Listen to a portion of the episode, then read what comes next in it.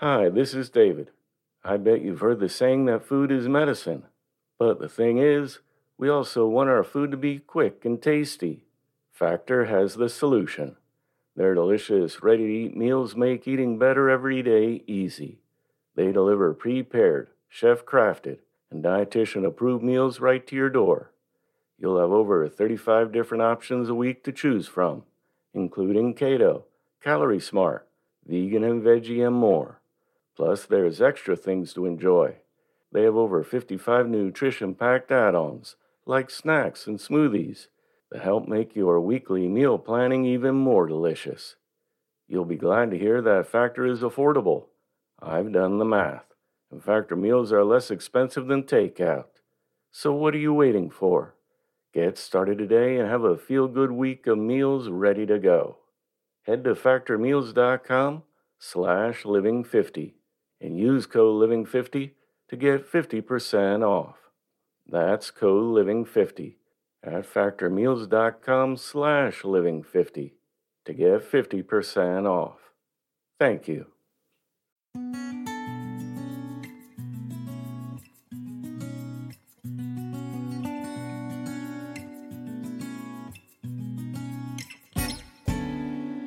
Welcome to the Inspirational Living Podcast.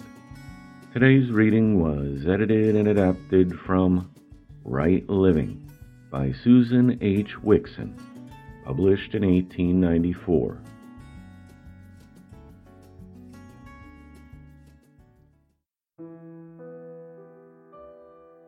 It is observed in life that successful people are the resolute and self reliant. What is self reliance?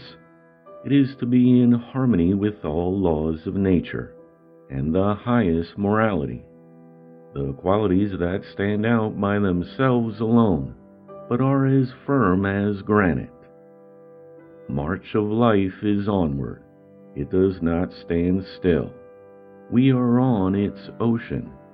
We mark our course, for we drift hither and yonder at mercy of wave and wind. The person who relies on their own exertion grows, enlarges, expands. Nations are great in proportion to the number of vigorous, moral, self reliant people they hold. Governments are strong as long as they are composed of moral, self reliant people. Schools and all institutions of learning are experiences of living. They are simply a means to start on the road to self action. No school in itself can give someone an education. The student must take the initiative. Energy, action, moral training, observance of ethical rules make nations and individuals happy and secure. Liberty is an effect of true moral growth, the prominent trait in those who have become great in the world's estimation is, in all cases, energy, force, and application. In a word, self reliance. The character of a nation is but a reflex of the character of its people. As they are strong, brave, energetic, liberty loving, so will be the government and the nation. Never halt or waver when you know you are right. Never think you cannot succeed, but try, make an effort. You cannot know the elements that are in you to command success until you look within and bring out the hidden qualities latent there. I recall the story of a young man who stood listlessly watching some anglers on a bridge. He was poor and dejected. At last, approaching a basket filled with fish, he sighed, If I had but those, I would be happy. I could sell them at a fair price and buy myself food and lodgings. I will give you just as many and just as good fish, said the fisherman, who had chanced to overhear his words, if you will do me a little favor. And what is that? asked the young man. I'd like you to tend this line till I come back. I wish to go on a short errand. The fisherman's proposal was gladly accepted. After he left, the hungry fish snapped greedily at the baited hook. The young man grew excited as he pulled them in. When the owner of the line returned, he had caught a large number of fish counting out from them as many as were in the basket when he had left. The fisherman presented them to the young man and said, I fulfill my promise from the fish you have caught to teach you whenever you see others earning what you need to waste no time in fruitless wishing, but cast a line for yourself. Remember that every man and woman is their own star and the soul that can render an honest and self reliant person commands all light, all influence, all faith. The self poised, self controlled person is the wise one. Self respect and self control are two advantages that possessing one need not fear failure in life. To what end is knowledge education, wisdom, the exercise of moral faculties, but the development of manhood and womanhood, to make good citizens, upright and worthy members of society, who are entitled to esteem and respect. One of the finest qualities of such a person is self control, to be able, under the most trying circumstances, to command oneself, to be always able to say to the rising passions of anger, jealousy, fear, or any emotion, Peace be still, is a great power. We are in the world to make the most of ourselves and our opportunities, and in order to do this, we should acquire as early as possible control over ourselves some people are easily annoyed, quickly provoked, and find it exceedingly hard to control that very unruly little member, the tongue. If you find yourself this kind of person, make a beginning immediately.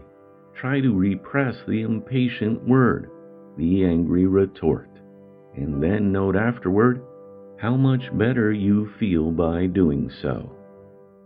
There are those who have an irrepressible desire to talk much and long.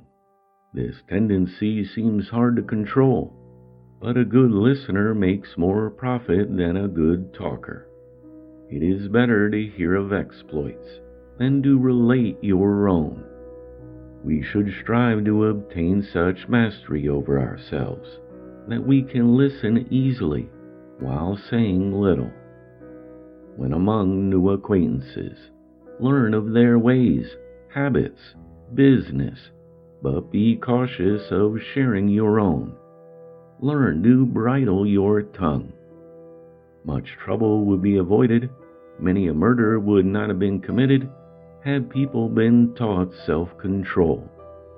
Thus, can it easily be seen that self control is good for society, good for the individual. It is protection. In panics, fires, or in any sudden alarm, the self controlled individual arises and holds the rushing, madding crowd in check, wards off evil and disaster, and brings order from confusion. In the words of Daniel Webster, let each one of us stand firm for this is the first principle of self government. So it is. Let us always remember it. Be firm, be self governed, be monarch of yourself. In addition, cultivate self respect. Those who respect themselves will be honorable, but the one who thinks lightly of themselves will be held cheap by the world. To win the respect of others, you must first respect yourself. The foundation of good morals is built by self respect. the self respecting woman and man are able to face the world with a calm eye and a clear conscience. They have the ability to stand fearless before any tribunal. Respect for oneself lifts you at once into an atmosphere of sweetness, purity, and real beauty. It makes you strong and brave. It makes you a good, noble, and trusted member of the community. It confers upon you a high title, that of true character. How careful, then, we should be to win and wear the white ribbon of self respect. Have you beautiful clothes, quite new and costly? Would you drag them in the mud and filth of the street? Would you spit upon them, or put them in a stable to be trampled upon by animals? No. Well, is not the human body of far finer fabric? Is not the mind of more beautiful texture than any garment ever woven? Of course they are.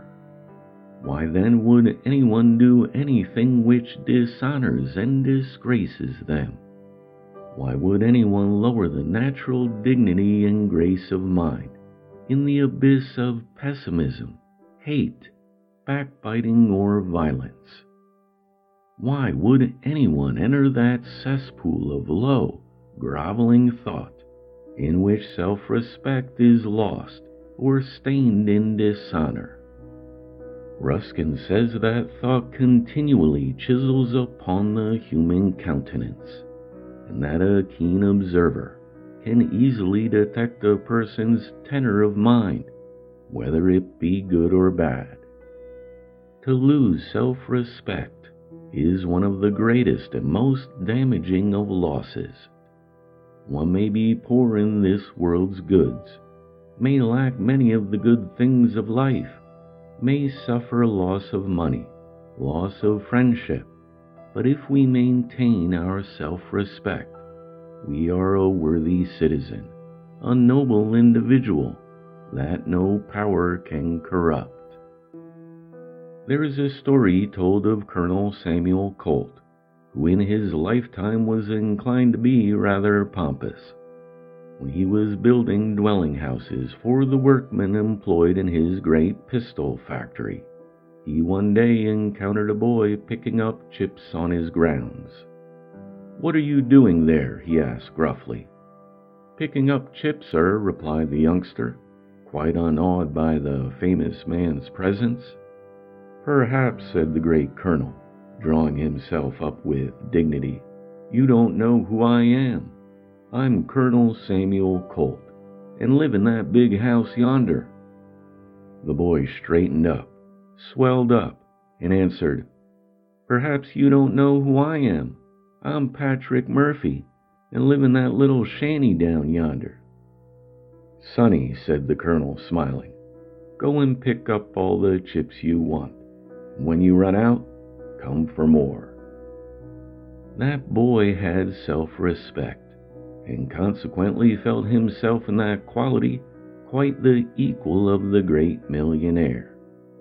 It is thus plainly seen that self respect is a bright jewel that should be guarded with great care. It should be cherished as we cherish life. Why? Because it is a promoter of happiness. It makes others happy and wins their respect. It is an armor that protects from all powers that aim at destruction. It is the defender of the virtues, the promoter of morals. And while we respect ourselves, we will be sure to respect others. High or low, rich or poor, those who behave themselves rightly are entitled to respect and attention. Respect yourself. Act so that you will never think meanly of yourself to walk uprightly, to win your own approval, is a high aim, a great blessing. Respect yourself so much that it will be impossible for you to be a coward, to tell a falsehood, or to do a harmful thing in any circumstance. Self respect is better than fame, better than gold.